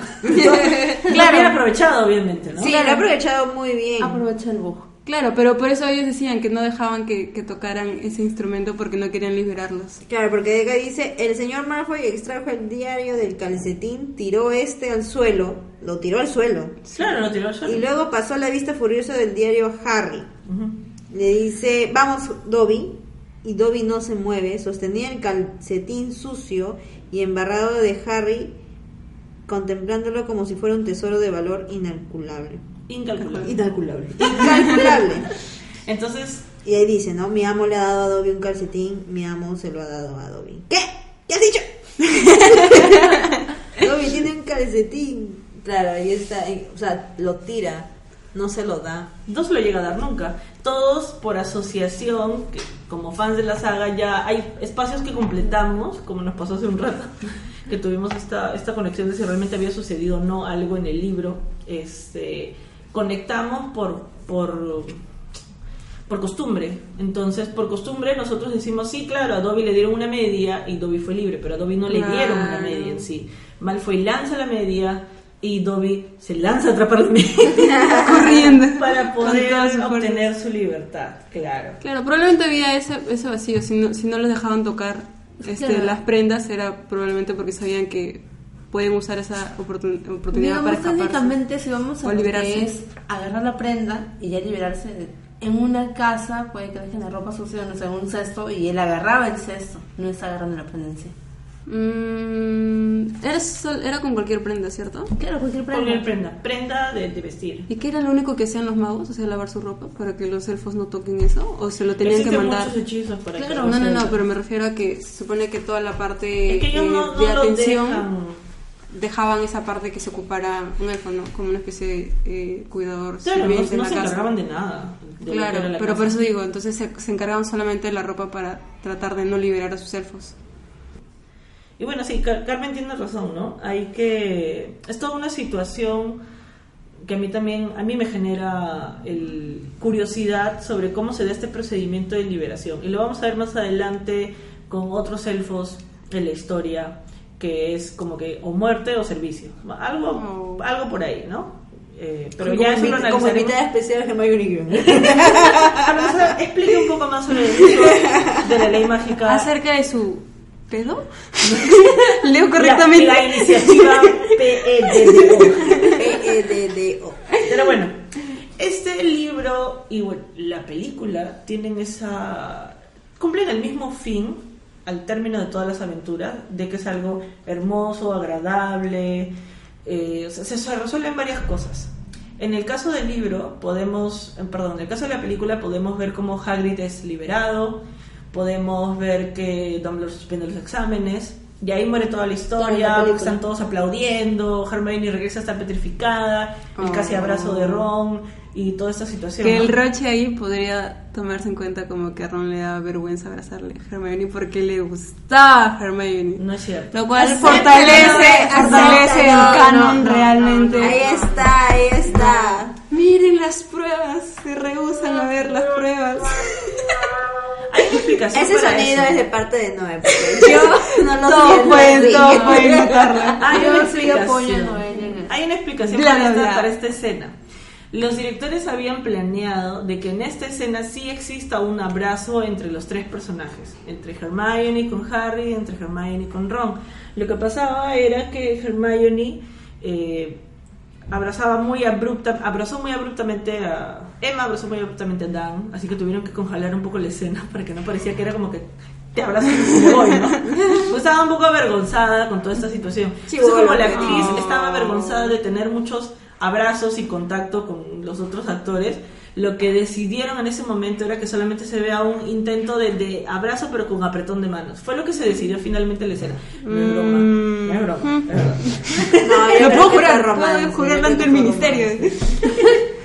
Pero bueno, me gusta mucho el desenlace de este de esta película. Termina bonito. Me hubiese gustado ver el cierre completo que sí ocurre en, en los libros, donde se habla no solamente del final de los exámenes, sino que ellos no, ya no tienen defensa contra las artes oscuras en el resto del, del curso.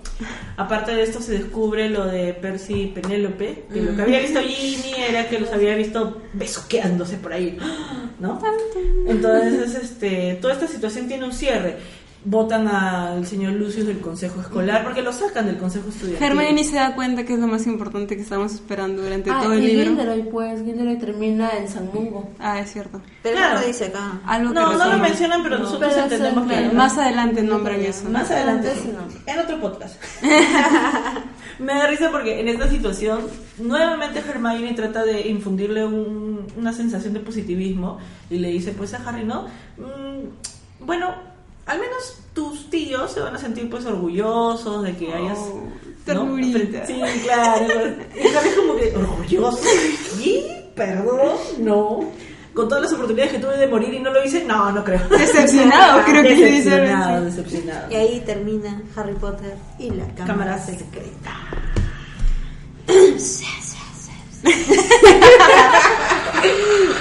Eh, Ya. Ha sido un podcast interesante. eh, y con esto cerramos también el ciclo de películas de nuestro queridísimo Chris Columbus. La participación de John Williams sigue todavía para algunas películas más.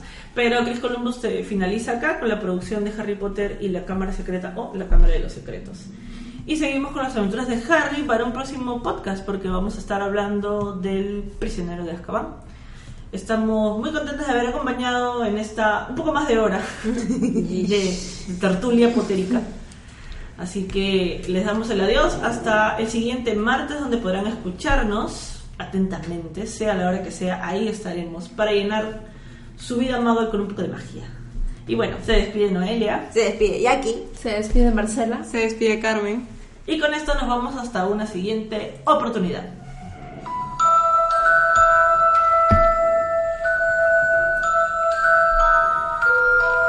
Travesura realizada.